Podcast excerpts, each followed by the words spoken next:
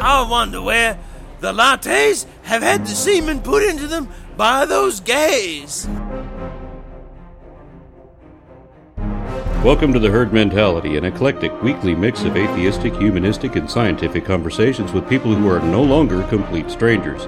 This is part three of the Unholy Trinity Down Under tour, where we find ourselves in Melbourne. I've spent so much time around Adam these last few weeks that I could set my watch to his trips to the outhouse. Now he's got me doing an intro for a podcast that is nowhere near the Ra-Men podcast, and I'm so embarrassed to even be here that I'm actually looking forward to a 17 hour flight out of this upside down, flip flop third world country. I'm Aron Ra, and I can't possibly endorse listening to whatever happens after this intro. Firstly, Adam tells me that this episode will be helping Tajiniso in Tajikistan to purchase construction materials in order to help her build a food store. 10% of the money raised from this show at patreon.com, herd mentality, goes to helping women in developing countries using kiva.org. Now here's a little bit of Ra and Dillahunty in a cab ride home when we were in Melbourne. Okay, we've just finished up drinks in the pub at what we thought may have been a skeptics meetup in the pub. Matt, Matt Dillahunty. Well, there may have been skeptics there. I, I believe I met and spoke to some. Uh, unfortunately, I was sitting next to uh, an American who's a 9 11 truther and who thinks that ISIS is just the CIA conducting some kind of covert operation. So uh, I, you know, rather than getting in an argument, I got up and moved, and I met a former tarot reader, uh, uh, fraud, um, who acknowledged that it was fraud. So there was a mix of skeptics there. So there's some encouragement to be had from that. yeah, well, I mean, lets me know that you know, no matter how fucked up I think my country is, it's probably like that in a lot of places. I can assure you that's the case. Aron, how was your attendance perceived by. What, what, what did you better because I was sitting between the two people you identified as the only the only skeptics in that group. Yeah, I think you you got the, the best deal. But there were some there, there were some lovely people. There were some strange cats. but it was, it was, you know, it was. It's not like it was horrible. It was, it was a strange take on my expectations. Because I can sit down and have a drink and find something to talk about with almost anybody. Uh, maybe even Pat Robertson. Uh, he doesn't drink, but he's in favor of legalizing weed. So you know, maybe we could dose him up and have an interesting. True story. Yeah. Sit down with Pat Robertson on one side and Willie Nelson on the other. Okay. Bob Marley spiritually sitting in the corner. Well, you know, Willie lives in Austin, or just outside of Austin. Yeah? uh, he's the one. Of, he's the reason that Austin's popular in the first place. Willie Nelson and Waylon Jennings, Kris Kristofferson, some others, you know, came down and kind of turned it into the live music capital of the world. And while marijuana is technically illegal there, uh, you could probably walk down Sixth Street smoking a joint, and they'd only just tell you to put it out. But my wife, when I told her I was moving here to Austin, she's like can we go to Willie Nelson's house and smoke weed with him? And I was like, I, you know, I know you might think that I'm famous and stuff, but you know, I don't know Willie personally. But I imagine if you showed up on his doorstep with a bag, he'd let you in. Yeah, I, I can't see too many no's being said on that evening. Which reminds me, I've been in Australia almost what you know two three weeks, and I still haven't been Tim mentioned. Oh, you, you keep whinging about this, Aron. Jeez, you Americans are so precious. You got all these expectations of you know riding kangaroos to the venue. Uh, you know, d- dro- just dropping by to Ayers Rock. Bear. I'm pretty, I'm pretty sure tomorrow night. I'm pretty sure tomorrow night that instead of riding kangaroos to the venue, we'll be ushered in by Oompa Loompas. Because Story House looks like Willy Wonka's playground. so you've seen a photo, you haven't seen the venue. I haven't seen the venue, but Andrew showed me a photo, and if it's legit, that's going to be just awesome. It's an amazing venue. I had to drop by there today with, with Andrew. He's one of the other organisers of the event. Because we weren't quite sure that it was going to run as smoothly as, say, Sydney or Brisbane have. Perhaps some audio issues or something. Uh, well, no, hang, okay, well, okay, Dillahunty. Let's talk about audio issues and how to put a microphone Yeah. on. Because you had yours on your lapel near your belly button. Could it have perhaps gone a little bit closer to the collar? My lap- my mic was right here. No, uh, It fell down later after the mic problems. right. I have video evidence. W- Are we going to review this? Sure. Go to the facts. And now I see he says this with such conviction that now I self doubt. I because Seth wanted to clip it on my shirt, and I said no, it needs to go right here. So it was on. My, so when I when I was actually talking, you know, mm. it was fine. When we sat down in the chairs, the cord yanked down mm. and it moved, but also there was there were there was no equalizer, so they couldn't adjust levels, and there was this whine and. I, th- I, I suggest an experiment. When we go on stage tomorrow, I will have mic number two because Matt's had problems with his mic two nights in a row. I just want to see if it's mic number two. yeah, one of those nights he was playing God. Be fair. Where's Seth? Right now, hmm. Well, it's after dark, so he's probably in. You know, is it after eight o'clock? it's it's eight twenty-five. Odds are he's asleep. Yeah. Also, although to be fair to Seth, he wasn't feeling particularly good today. No, so- look, he had a little bit of the flu. So, well, well, that's how it came across to me last night. So we're heading from this inverted comma skeptics and inverted comma event into the city. So we went out for dinner last night on the Yarra River. Now, Aron, you've seen the Yarra River before. Thoughts on dinner last night when we finally got to have a feed? Well, it, I had already had the pleasure of dining alongside the river at an earlier restaurant or another restaurant earlier on, and that was very romantic and lovely. And although it wasn't the type of food that I would make myself, and the stuff that I would make myself is better, uh, I I still enjoyed the ambiance. And the ridiculous waiter, with the way that he speaks so much.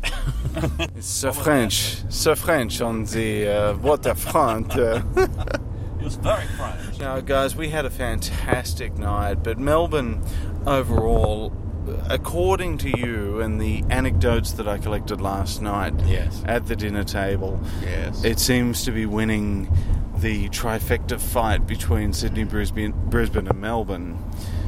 Uh, sort of. I mean, granted, New Zealand, they nearly had me convinced to move there because Auckland is just gorgeous and the surrounding countryside is amazing. It, you know, you go to Hobbiton and you're just like, oh, I want to move into a hobbit hole. But uh, maybe if they set Wi-Fi up, that would be good. but uh, Actually, So- turned up to things on time. Sydney, Sydney's beautiful and it's iconic, and you go to the Opera House, and it is, uh, you know, lovely to visit. Um, Brisbane felt kind of like a little more generic. It was hotter, uh, quite a bit, was brown. The river was somewhere between green and brown. but it had, you know, the highlight of having Australia Zoo, which I've wanted to go to for years, and so I get to do that. But when we got off the flight in Melbourne and just kind of walked around, we took a quick hike through uh, Chinatown, stopped in at a sushi place. There's something about the temperature changed a bit too. Uh, something about the way the town's laid out. It has a feel that is somewhere across between, like if you took Austin, Texas, San Francisco, California, and New Orleans, Louisiana, and mashed them together. That's what Melbourne feels like to me. So it's it feels a bit more homey. A few, uh, I think that's pretty much the consensus. Even the um, even Seth's family have said it, it feels very familiar in Melbourne. Yeah. And I had a number of people replying to me when I drew the conc- when I drew the comparison between Melbourne and San Francisco. There were a lot of people that said that it was very livable, that it was the most livable city, and that it had a lot of similarities to San Francisco, but that the, the natives here believe that in some ways that it's better. Melbourne being better than the US at something. That that this is good news. Would it encourage you to move here, Aron? The only the only thing that stands in the way of my moving here, honestly, is the fact that it's so far away from everything that I need to be involved in. If there's any advantage at all to living in Texas, it is that we're in the pit of the fight. And that's where I think I need to be. Is that how you feel, Matt? Yeah, pretty much. I mean, I could work from anywhere now that I'm, you know, producing videos, but uh, there's a lot more opportunities for me to travel around and speak in different places um, when I'm in the United States. I think we've gotten mixed feedback here in Australia about whether or not it's uh, so secular that people are apathetic or whether there's a real problem with fundamentals. And it, seems to depend on what area you're in and what you're paying attention to. Uh, but I think the specifics of what I do probably are more needed in the backward ass country that I come from than a progressive country like this one. So the Australians between us, we can't make a decision. This is, and and I've sat by as you guys have been fed mixed information and and fair play. I've given you different information as well as, Hmm. but but this is all down to my personal bias and my own experiences. What have you taken away from all of that? From all of the information you've got, how do you perceive Australia in terms of religiosity? I get the impression that it's less religious here, less preference for and privileged positioning of religion in Australia. But the thing that I the thing that I worry about a bit and that I caution people about was, you know, in the 19th century in the United States, you had Robert Greene Ingersoll, who's the great agnostic, you know, and these intellectuals got to the point where they said, "Oh, we've got this religion thing sorted; it will just go away," and so we'll just let the peons keep the religion and we'll stay quiet. And it became taboo to talk about these things. And then in the 1950s, you had the McCarthy era reaction to the godless communists, where we ended up with "In God We Trust" all over our money, and all sorts of stuff like that. And now you've got a battle, um, and we're winning, and the world, the United States, and the rest of the world is becoming gradually you know, more secular, more reasonable. But there's a lot of work to do, and I, I worry that some of the more secular co- countries, uh, that complacency could end up causing a problem. Aron? I think that the religious claims need to be held accountable, whether they're in education or medicine or, or whatever they're saying. You that is, I, I say this all the time. It is dishonest to assert as fact that which is not evidently true and to claim to know things you don't really know. And people, when they make these type of claims, they need to be held accountable for that, and they need to be challenged for that. And we should not be voting for people who believe that snakes and donkeys can talk and that magic spells really happen and who deny science and who are who are supposed to be leading the world in scientific advances and education and who are trying to undermine education and expressly so. Like when uh, Pre- Rick Perry was running for president, he said he wanted to get rid of the Department of Education because they don't want people to know things. We need to understand that we're supposed to vote for people who are smarter than us, who can conduct things better than us, who don't have dichotomous thinking, who don't think in black and white, and who understand how to analyze nuances for the best possible decision. Gentlemen, thank you for taking a cab with me. Next up, we've got Matt unleashing his inner Boghossian on a Melbourne street evangelist. Actually, my phone's on in airplane mode, so I can't get to my name. You don't have a Bible? I do. On my phone, Exodus 21, yes. verses 21 and 22. And then in Leviticus 23 or 25 is where it talks about owning them as property and passing them on to your kids. There's different rules for was a- Hebrew slaves than It was a are. cultural thing. Well, you can. This was about Jews owning people, and so the Jews could have other Jews as slaves as long as they let them go in But six they years. were they were supposed supposed to treat them right. Sure. What difference does it make? Can I enslave you? Will you be my slave if I treat you right? No. Do you think that's immoral for me to own you, even If if, it I was treat you if right? it was four thousand years ago, I might. you so four thousand years ago, morality was different. No. It depend, I guess it depend would depend on my situation. Why would it depend on the situation? If it's wrong to own people, it's wrong to own people, right? Yes. Yes, I So, if agree. it, so we agree that it's wrong to own people, and yet the Bible has God telling people they can own people. Bible.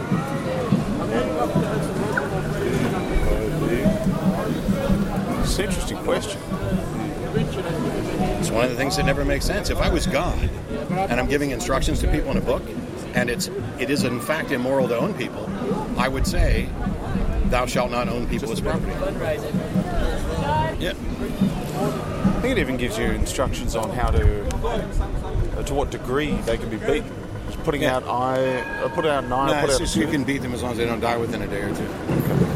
What's- And if man smite his servant or he's made with a rod that- and he die, Would, would that be the only thing that keeps you from believing in God? No, I, I need positive evidence for When a man strikes his slave, male or female, with a rod, and the slave dies under his hand, he shall be avenged.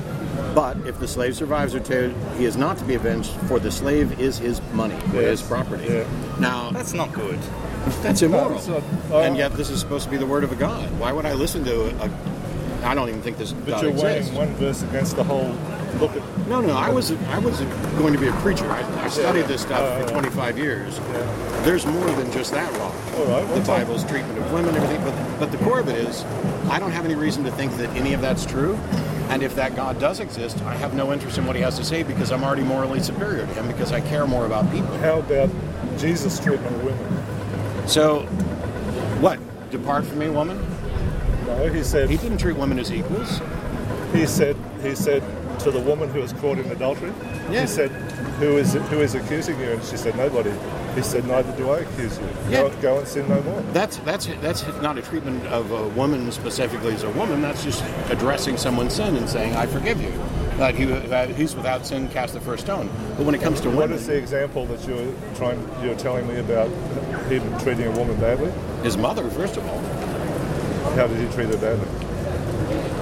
you don't remember when, when the disciples came to Jesus and said, "Your family's out there," and said, and he said, "What do I have to do with them? I'm not here for them." Yes, because he was on a, on a mission. Yeah. Yeah. Well, where did Jesus the say that women were? It was the same where I was when I was a missionary in China. But I there's don't- the people, the people- my, I didn't get to my, either my parents' funerals Sure. because I was over there. And uh, I mean, it's it's just the same situation with him. He was on a mission. He was doing something, and he was just saying, "Okay, they're my family, but this is my family too." No, no, he wasn't saying they're my family. This was depart from me type stuff. But anyway, th- there's nothing in there.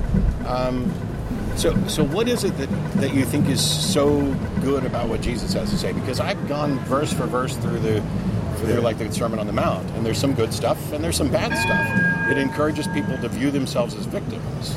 You know, it's if you are if people are rude to you or whatever, you know, when you're out preaching my word. Um, it, it, it encourages people to be, expect to be victims. If people are rude, are rude to you, he said they don't, they don't hate you. They hate you because they hate me. Yeah, what but that's not the case. What if you're just an ass? Well, some people are. Yeah. So And there's some I don't. people come out here Saturday. Are the I, I don't. I don't hate God or Jesus any more than I hate Lord Voldemort. Yeah. But that's because I don't think they exist. So what evidence do we have that there is a God? Uh, look around you. Okay, I'm looking. Yeah. What What should I see that tells me there's a God? Intricacy. Intricacy. Yes. Why does that tell me Look at your own God? body. Yeah. Look at Why, why does this tell me there's a God? look at your own body. Look at what science is finding out about the the cells of, that are. They're looking more and more into what cells are made of. What they're finding out is that we are finding natural es- explanations for everything. We've never found a supernatural. They're supernatural. not finding that. We've never found They're a actually not supernatural. finding that there's natural explanations. We've for it. n- They're never- saying that, Why but can't it's not sentence? We've never found a supernatural explanation for anything. No one has ever been able to confirm the existence of anything supernatural. Okay, but scientists will tell you that the Big Big Bang happened. Something happened out of nothing. If that's not supernatural, then what is? Um, well, first of all, that's not what the Big Bang is. Well, it is. had- I mean, there was nothing, and then there was something. No, what, what the physicists are talking about by nothing is not the same thing that you're talking about as nothing.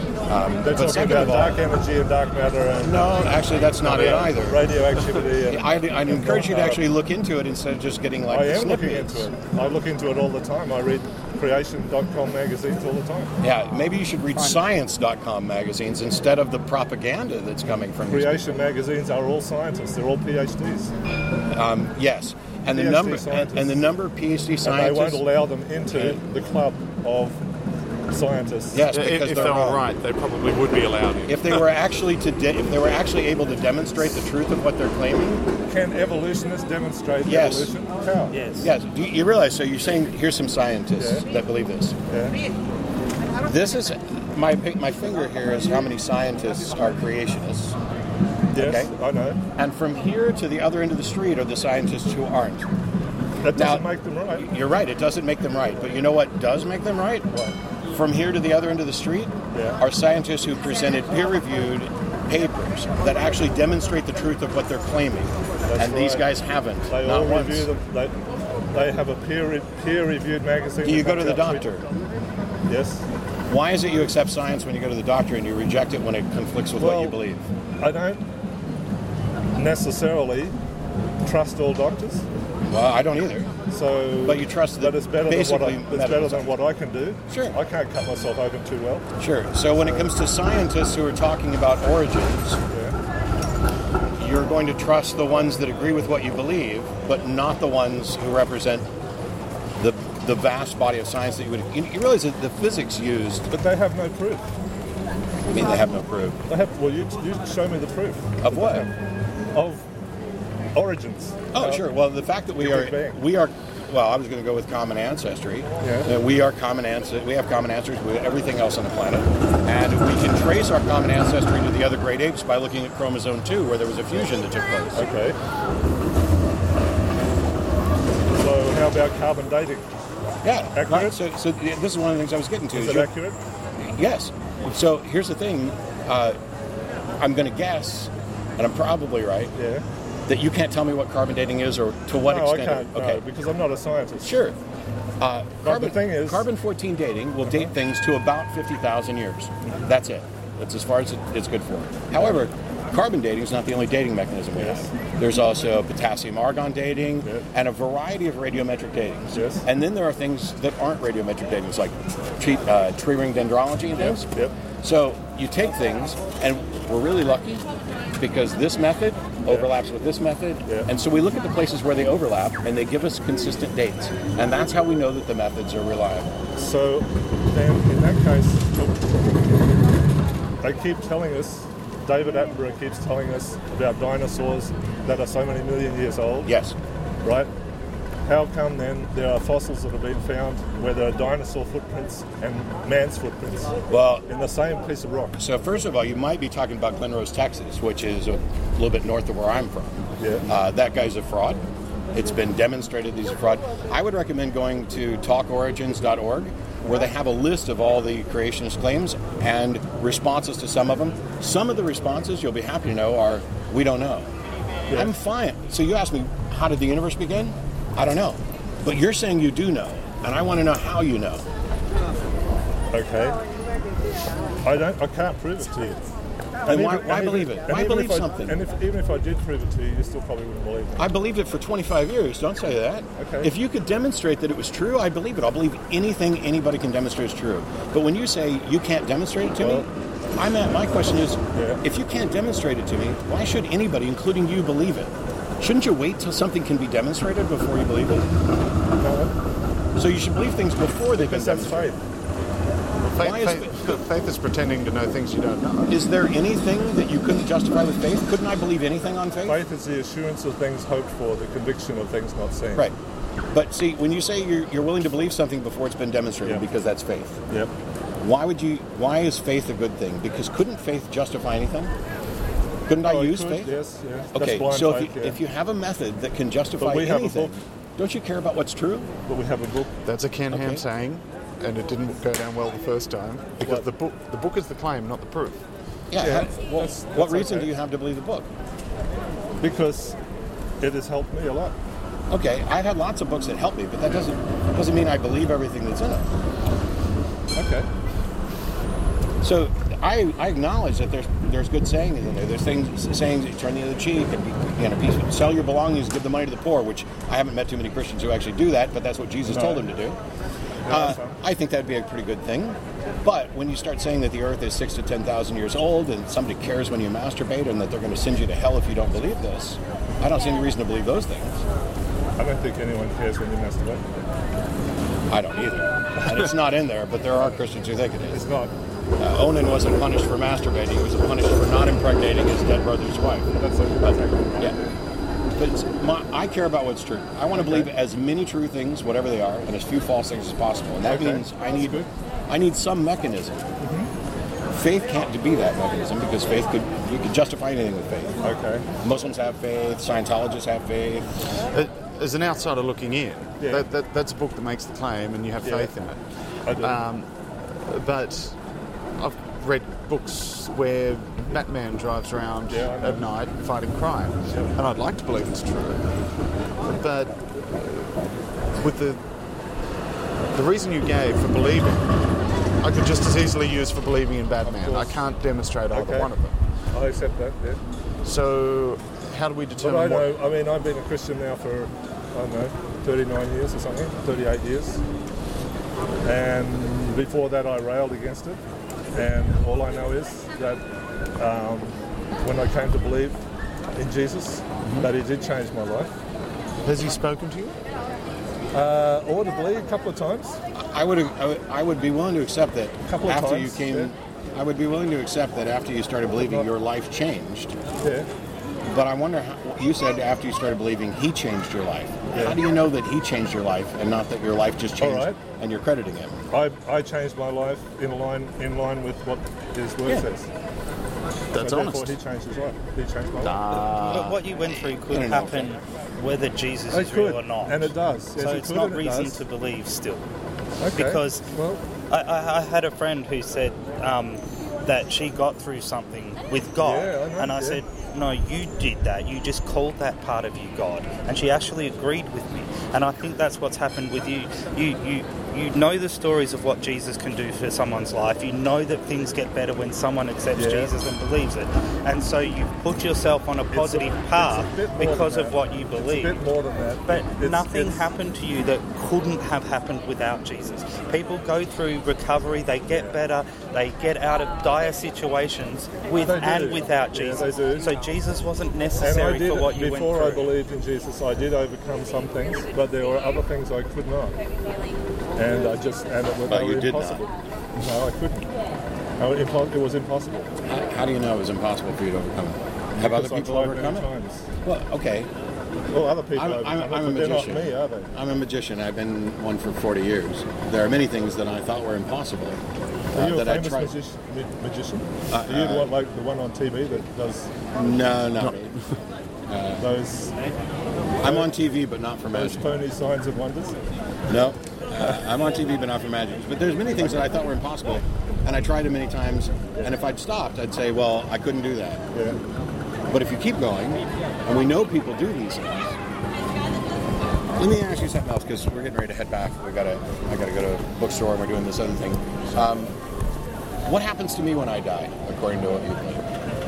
Well, according to the Bible, you either go to be with God or you go to be in hell. So you're, you believe in a literal hell, I do. flames, and that's where I live. I, I don't like it, but I believe it. Are you a parent? No, I'm not. Okay. My wife and I are married and we're all that. Uh, my wife and I can't have kids either. But if I Are you, did, from, are you from Dallas? I'm from Austin, Austin. Texas. I've been there. Um, my wife's an American too. If I had kids, Yes. I'd never operate in the way that God supposedly does. There's no way I'd build a torture chamber in the basement and send them there if they don't love me. Not for one minute, let alone eternity. But you only have a man's perse- perspective on things. You don't have God's perspective. Sure. What perspective could there possibly be that would justify that? Because there, uh, we have been disobedient to God. Okay, if my kids were disobedient, I'm still not going to send them to a torture chamber at all. But you would tell them what the truth is, and if they want to believe it, it's up to them. Yeah. And if they don't, what do I do to them? Send them to hell. Why would I send my kids to hell? I love them. Okay. I wouldn't Well, send anybody to hell. God, God loves us too, but He can't endure our sin. He won't, not? He won't abide, us. won't abide our sin. So perfect This is his. This is His plan. I know. Why, why is his plan to create so many people to torture forever? You'll have to ask Him. I don't think it exists. But Oh, I'm okay, saying, if if that if somebody came to me and said, Yeah. "I've got this plan. Yeah. I'm perfect, Yeah. but I'm going to create imperfect people, Uh-huh. and the vast majority of them I'm going to punish forever because they're imperfect." Well, He created. He's two, a moral monster. He created two people that were perfect, and they No, chose. no, the Bible doesn't say they were perfect. It says they were good, not perfect. If they were perfect, they couldn't possibly there have sinned. If they were perfect, they couldn't have sinned. Okay, Plus, well, what, I did, have what was their it. sin? Their Yeah. sin was eating the tree, the fruit of the tree of the knowledge of good and evil. Well, they were told not to. Right, but if this is the tree that tells you what's right and wrong, then they couldn't possibly have known that it was wrong to eat that until after they ate it. Well, they were told not to eat it. Okay? So, But if you tell somebody not to do something, then they don't know it's wrong to not to do it Mm-hmm. Until after they've done it. How can you punish somebody when they don't have when they don't understand good and evil until after they've taken the act? I don't know. I don't either. Philosophical And when argument, I guess. and when I when I look at what this guy does, not only is it like a comedy of failures, but I I'm more moral than he is, and so is everybody I've ever met. Because there's no way. But that's according to your own standards, so not his. What, what other standard could there be other than my understanding? If he created me so that I can't understand his standard, that's still his fault. You can understand if you read this. I've read it. It's horrible. All right. Read it again. I've read it. I've taught it. I've preached it. I've preached against I it. It's a suspect horrible Matt's book. read that a, a lot more than most Christians. And understands it better in I- I multiple mean, I'm a- variations of the book. I'm an atheist because I took my obligation under 1 Peter 3.15 seriously. Where I'm to be ready at all times to give a reason for the faith that's within me and to do so with gentleness and kindness. That is 1 Peter 3.15. Um, but when you come across Exodus 21, Leviticus 25, Deuteronomy 23, when you see how the, that women are not treated the same, and when you look at the grand scheme, there's this idea that oh god's ways are greater than our ways. You know we can't see we can't understand things from his perspective. So we just have to trust that these things that look evil are actually good. But that's dumb. Because if i create beings and create them incapable of understanding my motivations to the point that they think my moral acts are immoral that's my fault. I created them wrong. How can i possibly punish them for that? Well, I guess we're all going to find out, aren't we? I don't think we are. I think we are. I think Probably we not. So far as I can tell, when I'm dead, it's over. Okay. Uh, We've not, we're beyond the claims made in the book, we've never seen people come back from the dead per se. It's telling uh, who, who can tell us firsthand what The heaven or only hell people is who like. make claims about what it's like to be dead are I've heard, I've heard people who have come back from hell. What does that mean? Well, they died and they were led into a place that was horrible. So were far as we know, dead nobody's come several- back from They the dead. dead for, dead for several minutes. Ah, so you're talking about the near-death experience. Yeah, near-death it's isn't death. actually dead. And and Well, so how do you know that? well, first of all, death is a process, and w- when it's over, you don't come back. But uh, these people who relay their near-death experiences, why do they always relay the religion that they tend to already believe? You know, Muslims have No, these people, none of them believed beforehand and they believed afterwards. No, no, they were they, they understood these things and were raised in a culture that believed. Oh, okay. Yeah. All right, yeah. So it's like Muslims see Muslim imagery, Catholics see the Virgin Mary, you know, all these things. Um, but we know from science that what's happening during this process of death, your brain is deprived of oxygen. Your brain is in a state where it's working less effectively than it is right now while we're talking. Why would you trust what the brain says during that state more than what it says when it's working correctly? I mean, normally when people have a malfunctioning brain to that point, we kind of medicate them or lock them up. So the evidence isn't, isn't particularly trustworthy. I, uh, I appreciate your time. Yeah, good. Good on you. Have a good night. Here, Matt and Adam are wandering away from the experience, pondering some thoughts. It was sort of a unaware of the ignorance, but he was still spouting the pronouncements about science while acknowledging, I'm not a scientist, I don't know anything about this. Hmm. So when we talked about radiometric dating, the one point that I was trying to make that I didn't get to is he's okay going to the doctor, where the science that leads to radiometric dating is also used for x-rays and cat scans and you know and that's all good. And the only reason it's good, because he has no expertise in either of them, the only reason that one's good is because it doesn't conflict with his religious beliefs. And if the only reason he's rejecting certain scientific findings is because they conflict with his religious beliefs, that's a problem. And it's one he's got to reconcile. And he was he was really forthcoming in acknowledging that his foundation is faith and that faith could be used to justify anything. Hmm. So why trust it? So when he, he also brought up the, question of evolution, naturally, and uh, didn't seem to give it a lot of credibility. No. And you went the angle of, well, have you ever been to a doctor? I would have probably leaned towards, have you ever had a flu shot? True. Um, I went to, to like chromosome 2 because it, it hits a little harder that somebody knows a lot more science than, than they do. Um, I also pointed him to Talk Origins because he was raising, you know, the common objections that are already, you know, they've been there for 20 years or 15 or 20 years with responses. And he acknowledged, oh no, I'm getting all, I'm getting my stuff from creation.com or whatever. And uh, he had bought into this idea that the scientists at sites like creation.com um, are real scientists who are being excluded from the scientific cabal because they're creationists. And in reality, if a creationist could demonstrate scientifically the truth of what they're saying, um, they would usher in whole new fields of research. They would get Nobel Prizes, the Templeton Foundation Prize, you name it. Um, the scientific, it's not the fault of science that the rigorous methods of science exclude creation. That's the fault of creation, just like it's the fault of homeopathy and astrology and any other crap idea that can't meet the strict guidelines. We have those guidelines so that our beliefs are most likely correct. You have a very strong filter to keep out the, the garbage. Right, that was good fun. Thank you. Thanks.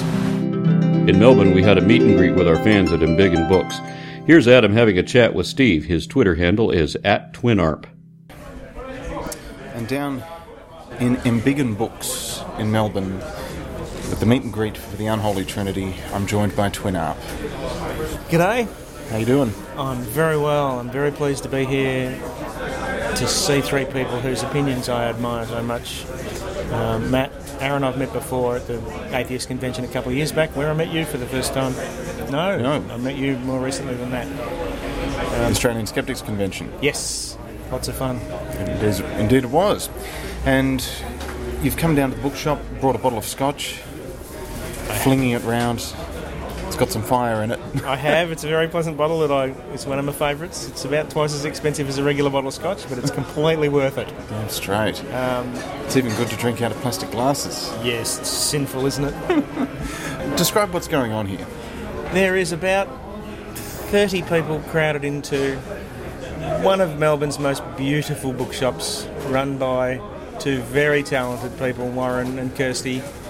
This is a curated bookshop. It's got no woo, it's got no crystal rubbers, no self help books based on nothing, no fad diets. If you want books, if you have any interest in books, come and talk to Warren. He's a really genuinely nice guy who will send you in directions with books that you hadn't thought about. I'm looking over onto the shelf, and the first one I can see there is something by Joseph Campbell, The Power of Myth. Yep. Naturalists in Paradise by Wallace Bates and Spruce in the Amazon. and the future of blasphemy.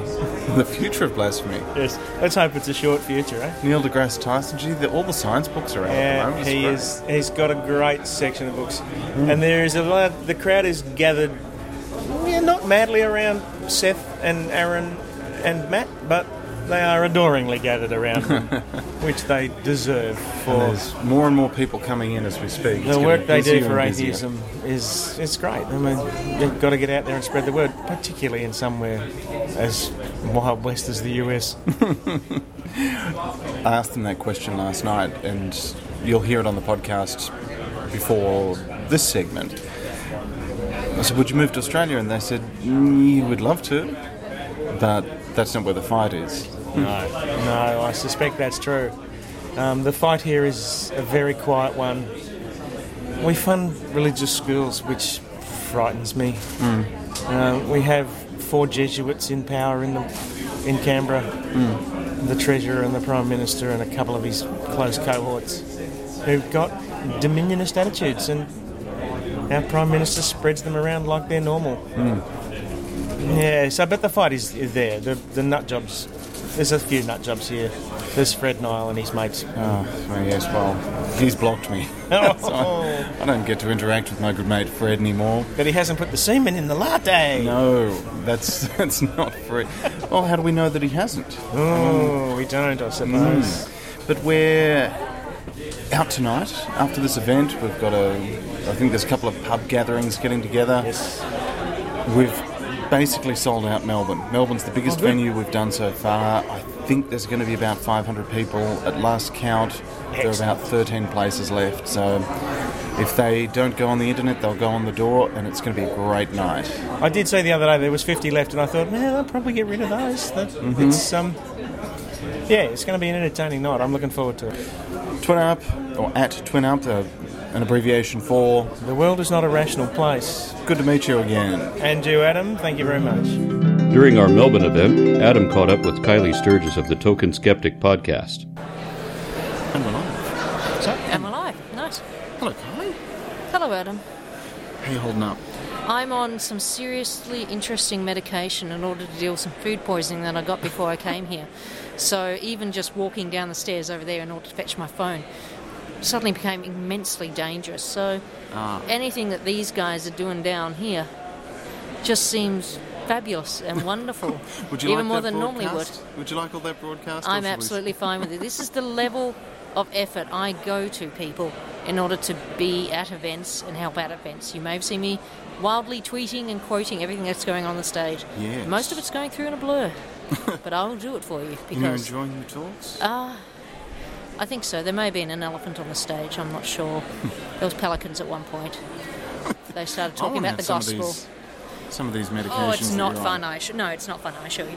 Um, but no, seriously, it's um, it's good. I think it's been educational. I hope there's a lot of people down there who, well, I certainly did a few vox pops at the beginning, which indicated a few people came to their understanding of atheism due to contradictions that they saw in their life, but be able to get an understanding of the historical background of why atheism has become the growing force that, quite frankly, it is, and to get an understanding of why the Bible contradicts itself.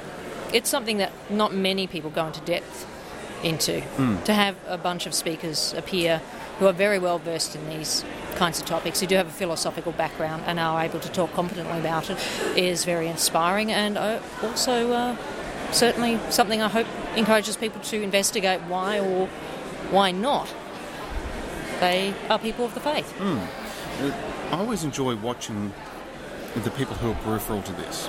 Ah. So the security guards, the ticket takers, the uh, the staff at the venues. I, I very rarely not work at a, an event.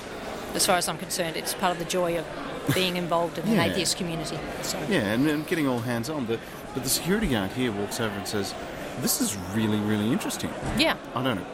That's not them, unusual. That's not unusual at all. But yeah. they're really good and they know their stuff. Happened at the Global Atheist Convention. Um, we ended up, yeah, having people who were involved as staff members and catering going, oh, this is great. Or, you know, engineers behind the scenes going, hmm. this is really great content, hmm. and so forth. Yeah. So, what do you do? What's your podcast? How can we find out more about it? I am the only female atheist skeptic solo podcaster in Australia. I think that needs to change. I have been doing this since 2006. The amount of podcasting and work in sound audio work that has accumulated over time has resulted in my getting qualifications in radio broadcasting. I now currently do radio broadcasting at two radio stations in my hometown. One is community radio station RTRFM, which is by its sort of name, Arty. It's an arts and culture station, and when I first joined there, they did have a few advertising elements which did tend towards the less sceptical, but not for long. and now I am kind of one of the many go to current affairs broadcasters and live radio broadcasters on RTRFM for a show called The Mag, and I occasionally investigate arts issues on a weekly show called Art Beat. Since I have. My qualifications, if you started asking me about my qualifications, essentially I have more letters after my name than in my name. If you really give a shit, you can have a look at the Wikipedia page.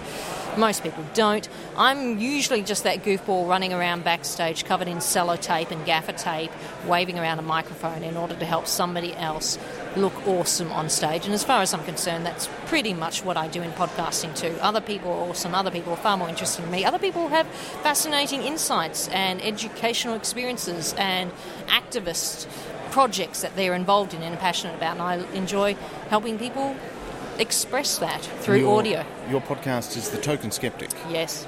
Can we find this at tokenskeptic.org? Yes, you can indeed. You can also find a new project, which I'd love to get more people helping out with. One of the things I really enjoy doing is encouraging people to podcast, whether they're in the field of philosophy, in the field of um, science fiction fandom, or just generally want to podcast their passion. If people are interested in contributing to a new podcast by the Atheist Foundation of Australia called the AFA Podcast, pretty straightforward and snappy, get into it. Consider. Can we get everyone to come in and uh, sit down?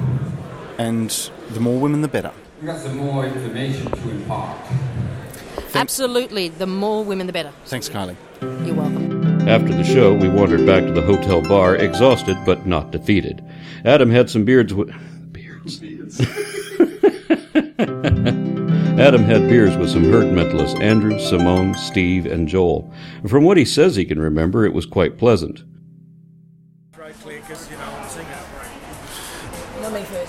And I'm here in a pub after the event because I've met up with a whole bunch of herd mentalists. Let's go. We're going to do the round table. Hello, my name is Awad underscore 898, and I was at the Unholy Trinity tour in Melbourne.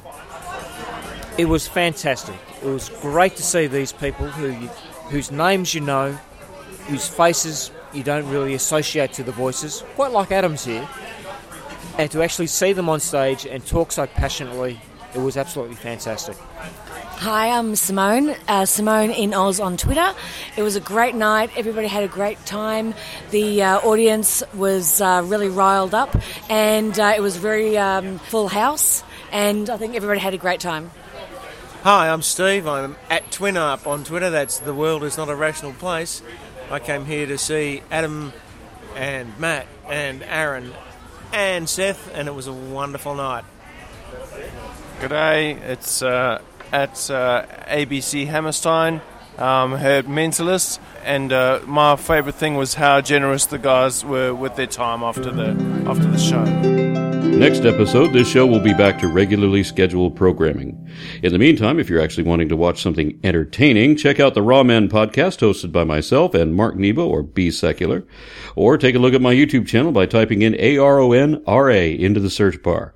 I'm Aron Ra, and I'm far more popular, intelligent, and good looking than whoever it is who normally hosts this show.